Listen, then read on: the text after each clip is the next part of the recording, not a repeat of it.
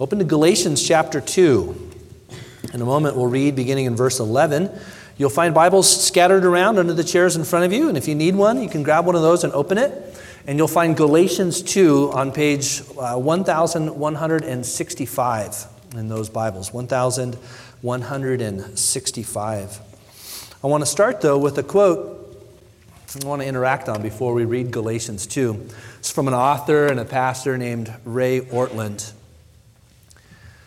Says, It is possible to sincerely preach true doctrine while at the same time utterly deny that doctrine by an ugly, anti gospel culture. He says it's possible to preach and to believe truth, true doctrine, meaning what we believe, what we teach, what we hold to, our theology. It's possible, he says, to get that right while denying it with an anti gospel culture. And he doesn't mean culture outside the church, he means a culture inside the church. We can say we believe something, and yet the culture of the church and the way we relate to each other can deny that. Let me show you another quote that gets at the same idea.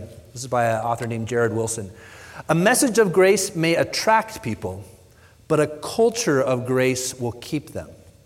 What our churches need, not in exchange for a gospel message, but as a witness to it, is a gospeled climate.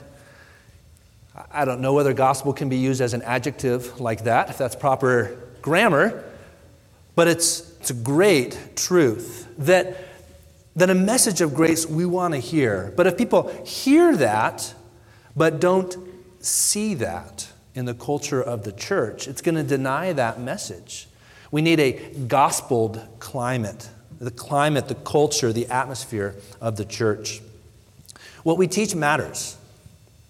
We must teach and believe what the Word actually says. And what the Word teaches is a message of grace rich, unearned favor from God. That's grace. And we can see it running through Scripture. We're saved by grace in Ephesians 2 8. We're justified, and we'll come back to that term justified later if that's a new word for you. We're justified by grace. We stand by grace. It, God freely bestowed the riches of His grace on us. That is very much the message. But does the culture of a church match that message of grace? And what we'll see in this passage is that we can deny with our behavior this message that we're bringing. It's possible in the church, that's possible in your home. You can have a, a Christian home that you want to be one where you're explaining the gospel, but the culture in your home may not match that. That's the challenge from this passage. Let's go ahead and read it now. Galatians 2, starting in verse 11. But when Cephas came to Antioch, I opposed him to his face because he stood condemned. For prior to the coming of certain men from James, he used to eat with the Gentiles. But when they came, he began to withdraw and hold himself aloof, fearing the party of the circumcision. The rest of the Jews joined him in hypocrisy, with the result that even Barnabas was carried away by their hypocrisy. But when I saw they were not straightforward about the truth of the gospel, I said to Cephas in the presence of all, If you, being a Jew, live like the Gentiles and not like Jews, how is it that you compel the Gentiles to live like Jews? We are Jews by nature and not sinners from among the Gentiles. Nevertheless, knowing that a man is not justified by the works of the law, but through faith in Christ Jesus, even we have believed in Christ Jesus so that we may be justified by faith in Christ and not by the works of the law, since by the works of the law no flesh will be justified. But if, while seeking to be justified in Christ, we ourselves have also been found sinners, is Christ then a minister of sin? May it never be. For if I rebuild what I have once destroyed, I prove myself to be a transgressor. For through the law I died to the law, so that I might live to God. I have been crucified with Christ. It's no longer I who live, but Christ lives in me, and the life which I now live in the flesh, I live by faith in the Son of God, who loved me and gave himself up for me. I did not nullify the grace of God, for if righteousness comes through the law, then Christ died needlessly. We're going to walk through this really in three parts we see this culture of grace. And the first part is a gospel denying behavior that we see in verses 11 to 14 in Peter. A gospel denying behavior. The, the scene here, just to set this, it moves from Jerusalem, which was where we were in the first half of chapter 2, to Antioch. Jerusalem is, of course, this historic capital of Judaism. For a thousand years, going back to the time of David, that had been the, the central city of Judaism. But now they've moved from there to Antioch. It's a city in Syria, modern day Syria. It would be a Gentile city, a Greek city. And there, there's a mix of Jewish and Gentile people. And so Peter has been in Antioch and he's been hanging out gladly with these Gentile Christians, these non Jewish Christians. He's been eating with them, probably eating the same food as them, because he says, uh, Paul tells of him he's living like a Gentile. He's probably not just eating at the same table, but the very same food until these other Jewish Christians come, and out of fear of them, he pulls back and, and he stops fellowshipping with them around the table. And you kind of maybe wonder what's the big deal? It's communicating something very significant, and it's something that actually undermines the gospel that Peter says he believes. I want you to consider why.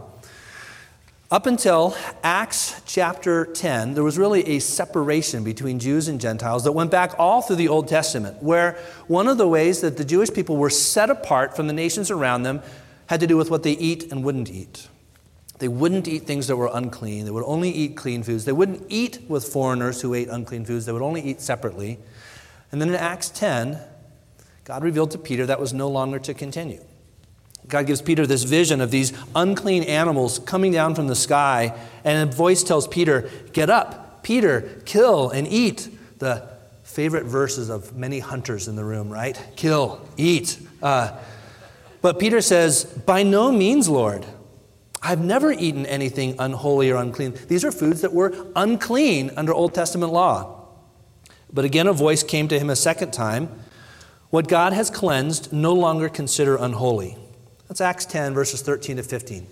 It's been cleansed, no longer consider it unholy. But then it moves not just from the food, but to these Gentiles. So there's a Greek man named Cornelius. Peter gets connected with him. And this is what Peter says to Cornelius and about Cornelius, this Greek says, this is Acts 10, 18, or 10 28.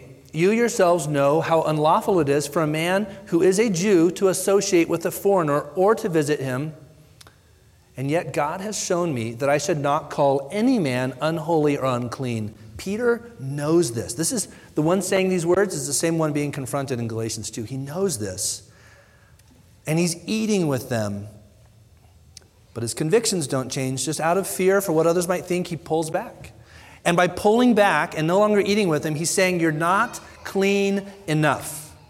You might have Jesus, we have Jesus in common, but to be clean enough, you can't eat this food. You, you, you can't do these things, or I can't be with you. He's saying you can't fully be accepted, fully clean, unless you eat the right things and don't eat the wrong things. Peter's not bringing a different message. It's his life that's not matching that. It's, there's not a culture that reflects the gospel. We get the idea that this is not a new occurrence for Peter in the sense of being ruled by fear. This is the same Peter who, on the night Jesus was betrayed and was crucified, he denied even knowing Jesus when confronted by a servant girl because he was afraid. So, this is Peter, Peter the apostle, Peter the pillar, one of the kind of three of the 12 that were most closest to Jesus doing the wrong thing. He's sinning. And I want to pause there for a second. Isn't that like a little bit comforting to you? That this one that was really held up as a leader among leaders could still like mess up. He wasn't canceled because of it. He was confronted. He was confronted actually with the gospel, reminding him of that. Um, little side note on this Martin Luther during the Reformation 500 years ago, when they were really pushing back against the ways that the established church had kind of added to and added to Scripture, he used this passage to argue that the Pope and the established church could be wrong. Because he said if Peter could be wrong, then we could all be wrong. The established church, the Pope could be wrong. And he used this passage to argue that. Peter, it says in verse 14, was not straightforward about the truth of the gospel. Put your eyes on verse 14. If you have a New American Standard, which I'm reading from, it says they were not straightforward about the truth of the gospel. If you have an ESV, an English Standard Version, it would say they're not keeping in step with the gospel. The Greek word behind it is actually a word that you guys know.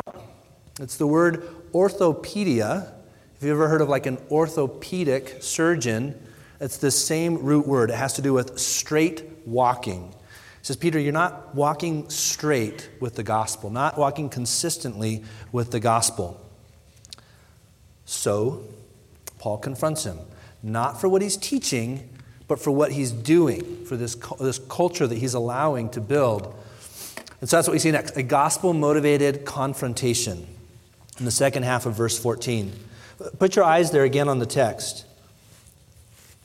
It says, I said to Cephas, in the presence of all, this was public. Why? Why not pull Peter aside and talk to him individually? It was a public issue.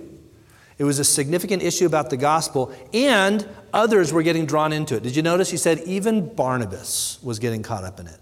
Barnabas, this close companion of Paul, even he was getting caught up in this hypocrisy. So that's why it was dealt with publicly, even though typically we would handle these things one on one, sometimes there's a need for things to be done publicly. Paul would say the same thing to his disciple Timothy later on in 1 Timothy 5 19 to 20, where he says, Don't receive an accusation against an elder except for two or three witnesses. Those who are sinning, it is those elders, those leaders, rebuke in the presence of all, that the rest may also fear. There's a time for public confrontation. And in his wisdom in this moment, he decided this was one of those times. But what is he actually saying? Look at verse 14 again, that quote. He's saying, Peter, you, being a Jew, Jewish, Peter was a Jewish Christian, a Jewish background, you live like the Jews, or like the Gentiles and not like the Jews. In other words, Peter, up until now, you've been eating with them. In fact, you've probably been eating what they're eating. You've been living that way. But now, you're not. Now, you're trying to compel them to live like the Jews. Peter, you know these rules are gone. These rules about clean and unclean foods, it's gone. And you've been living as if it's gone, but now you're trying to add them back in. You're trying to say, you can't be clean unless you get rid of these foods. He says, Peter, you're adding to the gospel. By, by what you're doing, by what you're communicating, even though all he's doing is stepping back. But he says that attitude, it communicates. And it brings into challenge the, this truth of the gospel that we can be clean and acceptable before God, not by food, not by these religious rules, but by Christ. And, and so it goes from there, from this confrontation to an explanation. And, and that's what we see with the rest of the chapter is really a gospel clarifying explanation. He's clarifying the gospel, probably for Peter, but also instructing others in this of, of here's, here's what I mean. Here's why this behavior is out of step with the gospel. So he clarifies what the gospel is and showing the way that he's contradicting that with these actions. He'll say a few things here. He'll remind him first Peter, you know we're justified not by works of the law, but through faith in Christ. He says, Peter, your actions aren't matching that. But notice, notice the way he explains it. Look at verse 15 says, We are Jews by nature and not sinners. And maybe you can even put that part, sinners, in quotes, because he's not saying that Jews are innocent and the Gentiles are the sinners, but he's saying that's the reputation that the Jewish people have had of the Gentiles. They eat all this unclean stuff, they're the sinners. He says, Peter, even if that's the case, even if it's these Gentiles that are the sinners, we, we Jews by nature, verse 16, know that a man is not justified by the works of the law but through faith in Christ Jesus. Even we, even we Jews, Peter, you and I, these we, we Jews have believed in Christ Jesus so that we might be justified by faith in Christ, not by the works of the law, since by the works of the law no flesh will be justified. This term, justified, you may have a clear definition in your mind, but you may not. And this is a key word, so I want to take a moment to explain it just in case it is fuzzy for you. It's the first time it's introduced here in Galatians, but it's going to run through the rest of the book. It's a legal term. So in a kind of understanding of the gospel, there are some terms that are more like family terms, like adoption.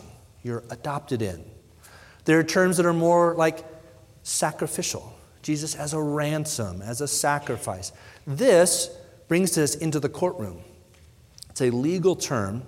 It's the exact opposite of the word condemn. You can picture courtroom setting. The judge hears a case, he's got a big gavel in hand, and he says, he cracks it down, and he says, guilty. That would be to condemn. Or he cracks it down and says, not guilty. That would be to justify in the way this is used here. It's the first time it comes up, but it comes up three times just in verse 16. Look again at verse 16 because I want you to see that. It says there's two and only two ways in which we could try to be justified, declared not guilty by the works of the law, meaning our own obedience to all that God has said, works of the law, or faith in Christ. And over and over again, three times here, he says it's faith in Christ, not the works of the law. Notice he says it in a general sense. It says, A man is not justified by works of the law, but faith in Christ. It's general, it's personal. He says, We have believed in Christ so that we may be justified. It's universal. He says, No one, no one will be justified by the works of the law. Like three different ways, beating into our heads it's Christ, it's Christ, it's Christ. It's not the works of the law. Uh, J.I. Packer, he explains it this way, this term justify. And I, in case it's still fuzzy, I, wanna, I want you to see this. He says, to justify in the Bible means to declare of a man that he is not liable to any penalty, but is entitled to all the privileges due those who have kept the law. So there's no penalty. It's not guilty. Here's the punishment. But, but you're entitled to the privileges as if you've obeyed. Justifying is the act of a judge pronouncing the opposite sentence to condemnation, that of acquittal and legal immunity. The crazy thing is, you're not innocent, are you? And, and I'm not. You're guilty. What, what, what we deserve is gavel comes down guilty. But the amazing truth of the gospel is Jesus, who obeyed perfectly, his obedience is given to you as if you'd obeyed like him. That's why you're justified, is through him, not by the works of the law. Packer goes on to explain how this may have been, how may have sounded so foreign to this Jewish audience who is so accustomed to the works, the works of the law, earning them righteousness. And, and I want to read you this quote, and I want you to think about maybe how that same idea could be prevalent today. The only way to be justified, they might have believed, is sheer hard work. You have to toil at it. The work you have to do is the works of the law. That is, you must do everything the law commands and refrain from everything the law forbids. Supremely, the Jews and the Judaizers, that is, these Jewish Christians, would go on. This means that you must keep the Ten Commandments. You must love and serve the living God and have no other gods or God substitutes. You must reverence his name and his day and honor your parents. You must avoid adultery, murder, and theft. You must never bear false witness against your neighbor or covet anything that is his. But still, they would not have finished. In addition to the moral law, there's the ceremonial law which you must observe. You must be circumcised, and that was one of the big issues in Galatia. You must be circumcised and join the Jewish church. You must take your religion seriously searching the scriptures in private and attending services in public. You must fast and pray and give alms. And if you do all these things and do not fail in any particular, you will make the grade. God will accept you. You will be justified by the works of the law. What a weight. And Paul's saying, No, Peter, you know, we know, it's not these works of the law. We cannot be justified, but it's not that system, it's, it's faith in Christ. Notice the kindness there and Paul directing Peter back, not just shaming him and saying, Peter, you ought to know better, but saying, Peter, this is what we affirm. We know it's not this food, it's Jesus. Why are you acting contrary to it? He's bringing him back to the gospel that he already affirms. But he anticipates an objection, and this is one that you might have asked, or certainly one you might have heard from others. We explain a gospel of grace, people ask, well, doesn't that just excuse sin? If, if it's Jesus and not our own obedience, isn't that going to just let people sin and do whatever they want? Won't they just sin because it's grace, anyways? It's not their own obedience? He anticipates that question. He words it this way He says, Does that make Jesus a minister of sin? Do you see that at the end of verse 17? Uh, minister is the idea of like a servant of sin. Isn't, isn't this going to just serve sin? Uh, look at the way he responds. The very end of verse 17. May it never be. It's the strongest corrective term in Greek. It's the strongest way he could say, no, no. They're asking, won't this excuse sin? No. It's the same question and answer that we see in Romans 6. As he walks through this gospel of grace in Romans, he comes to the same question in chapter 6. What shall we say then? Are we to continue in sin that grace may increase? Should we just keep on sinning because it's grace, anyways? May it never be. That's our same term. How shall we who died to sin still live in it? So we can't continue to live in it. We have a different motivation now, though. And that's what he argues. Verse 18, he says, I can't rebuild what I've destroyed. This dividing wall of food, that's been torn down. I'm not going to rebuild it. But rather, verse 19, through the law, I died to the law so that I might live to God. He says, Yes, I, I died to the law, meaning Jesus fulfilled it all. And verse 20, when he says, I was crucified with Christ, it's like when he died, I died with him. I died to that. But now I live to God. And that's the answer. That's why it doesn't excuse sin, because the one who's truly been forgiven wants to live for God. But he lives and she lives not for acceptance, but from acceptance. Because you're loved, because you're accepted, you've been made clean, you get to live. It's a new creation he gives us. This is the point later in Galatians. In Galatians 5, he says God produces this fruit of the Spirit within you. In Galatians 6, he says, neither, this is chapter 6, verse 15, neither circumcision is anything or uncircumcision, but a new creation. Says it's not this physical act, it's not this religious ritual. That you can take it or leave it. It's no, you get a new heart to live for God. That's the answer to this excuse, this question of will we just sin. Now I want you to get I want to give you an analogy though that maybe helps. I want you to think of two baseball teams, two little league baseball teams both coached by a dad of one of the players. And in Team A, the player whose dad is coaching knows that his acceptance, his affection from his father is totally based on how well he plays. Completely unrealistic, I know, but bear with me for a moment. Imagine a team, yeah, where the dad, as coach, if his son plays well, his dad showers him with affection, he embraces him, he encourages him. But if the son struggles, his dad gives him the cold shoulder. He, he perhaps berates him in front of the other teammates. And, so if he, if he gets a good hit, if he throws strikes, his dad is all in favor and accepting him. But if he drops a ball, he strikes out, his dad rejects him. What is that experience going to be like for that young man?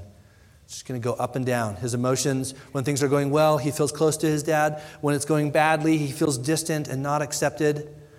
But imagine another team.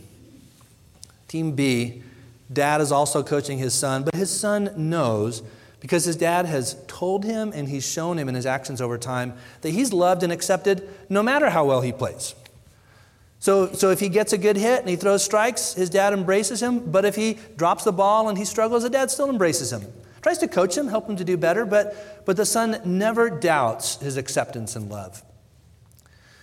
They're both playing the game. They're both even probably trying to do well, but one is doing well from acceptance because he, he knows his dad loves him and he wants to please his dad. The other one is trying to do well for acceptance. Very different, very different. And what Paul says here is like, Peter, we're justified by grace through faith in Christ. We're accepted, we're brought in, we're loved. You don't have to try to earn that, but now you're free to live for God. And Peter, those Gentiles you're trying to stay away from, it's the same with them. Why don't you treat them that way? Why don't you treat them consistent with this message of grace that we say we believe? then he wraps up with one more point in verse 21. He says, Peter, to try to take it any other way, if we could be righteous by our own obedience, then Christ died for nothing. Look at verse 21 again. He says, I do not nullify the grace of God. If righteousness comes through the law, then Christ died needlessly. To nullify means to declare invalid, to, to set aside. And he says, Peter, if this comes through the law, which you know it doesn't, then we're acting as if Jesus died for nothing. And that's not true. He, he had to die. He had to die for us to be accepted, to be loved, to be justified. And, and so that's what we stand on now is grace. He'll say elsewhere in Romans 11, really stark contrast, Romans 11, 6, if it is by grace, it is no longer on the basis of works. Otherwise, grace is no longer grace. It can't be mixed. It can't be grace and works. It can't be mostly grace and a little works. It can't be mostly grace and your obedience. This is just one or the other. And if it's grace, it's all of grace.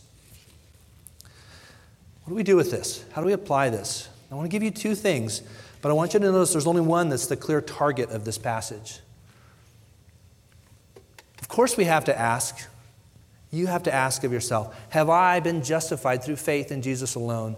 Have I been declared not guilty, even though I am guilty? Because I've trusted in Jesus, and his perfect obedience was given to me, and his death on the cross took my punishment. Of course, the first thing we have to ask is Have I done that? Have you done that? But is that the target of this passage? It's not. Peter wasn't denying this. This is the target. Do I treat others as if I believe this? Do I treat others as if I believe we are accepted by faith in Jesus alone? Is there a gospel culture? Is the culture of this church, not hypothetically, but how you relate to people around you, is the, is the culture in your home like this, that you believe that you're accepted and they're accepted not by their obedience, but through faith in Christ alone. I want to read you again the, a quote that I started with, but with a little bit more context around it. This is by Ray Ortlund again. He says, Why must our churches preach gospel doctrine and embody gospel culture simultaneously? Because faithfulness to the gospel requires more than doctrinal purity in our churches. It also requires relational beauty in our churches. But it is possible to preach true doctrine while at the same time utterly deny that by an ugly anti gospel culture. That's the target. That's the bullseye of this passage. Not just what we teach, of course, we have to get that right, but how we live in relationship with one another. So, what are some things that would be out of step with the gospel? Out of step with the gospel culture. Um, hypercriticism of one another, constantly critical, picking at things. Why? Why is that out of step with the gospel? Because the gospel tells us that I'm a sinner, that you're a sinner, that I'm weak and frail and I need Jesus alone. But then if I'm hypercritical of, of somebody else, I'm not acting as if that's true. I'm acting as if they have to get all their little ducks in a row as well and hide any weakness and everything has to be done perfectly. Unforgiveness is part of an anti gospel culture. Why? Because the heart of the gospel says that you have been forgiven freely through faith in Christ alone. And so then that needs to pour out to others. But if, on the other hand, I, I hold back forgiveness, then I'm not picturing the gospel in my relationship with somebody. Constantly bubbling anger. Why? Well, because the gospel says that God's appropriate wrath towards you was satisfied and done away with. So, who are you to live with anger always on the surface, bubbling out towards others? Gossip? Why? Because gossip says that your sin is fodder for my entertainment. it's, it's, it's to share with others and to be entertained by rather than something that Christ died for and has been covered and forgiven if you're in Christ. Might need to be lovingly confronted, encouraged, and helped to change, but not, not gossip making non biblical issues a condition for fellowship? Isn't that exactly what Peter was doing? Took something that didn't need to be an issue anymore, food, and he made it a condition for fellowship. Do we do that with parenting choices, school choices, COVID responses? We take things that are non gospel issues and we elevate them. That would be an anti gospel culture. What should we do instead? I want to just point out two quick verses, both in Romans, both after the longest, most beautiful picture of the gospel that we find in the New Testament in the book of Romans. Romans 15, 7, he says, Therefore, accept one another, welcome one another, just as Christ also accepted us to the glory of God. You've been accepted, welcomed in through Christ. Extend that out to others. Accept them, welcome them in. Romans 12, verse 10, and I love the way the ESV in particular puts this. It says, Love one another with brotherly affection, outdo one another in showing honor. A, a gospel culture in a church is a culture of honor, encouraging one another, recognizing when somebody does a job well, thanking them for it. Why? Because we don't have to be defensive and protectionistic, or we're free just to encourage. We show appropriate affection because, because Christ died for them as well as for me, and they're adopted in. That's a part of a gospel culture rather than a, a hyper criticism or a distance. Don't you want a church like that? And I'm not saying I don't think our church is, but, but don't we want that to be the culture? Where sin, of course, is taken seriously, and, and it, Galatians will go on to get to that, but we're loved, we're, we're helped. When somebody's in a position of weakness, it's not to mock or to push them aside, but to help. When somebody is caught in any trespass, as Galatians 6 says, in a spirit of gentleness, we, we help. That's what we want. Don't, don't you want your home to be like that? It's a gospel culture in your home. And to do this, we have to take it personally. I'm going to end with just one more quote. It's again by an author, Jared Wilson, that I quoted earlier. He says, Most importantly, I must be what I want to see. So often, as I'm checking my church's pulse, what Dietrich Bonhoeffer and Life Together wisely counsels against doing, I'm thinking of all the people who need to get their act together, who need a big dose of humility, he says, Isn't that what we do? We hear this message and we think, yeah, this guy really needs to hear this, right? Yeah, if, if only they would show a culture of grace rather than saying, man, I need to do this. I need to do this. He goes on, we may be right about them, but applying to others first is not a humble impulse of grace taken seriously. I need to keep a close watch on my life and doctrine. I need to outdo others in showing honor. I need to practice confession and repentance. I need to humble myself. As I'm growing intellectually, I need to hold the fruit of the Spirit up to my heart and be fearless and honest about asking, How am I doing in these areas? If we each say, I want to I stir up a culture of grace, and we each own that, then the church becomes that. Let's pray.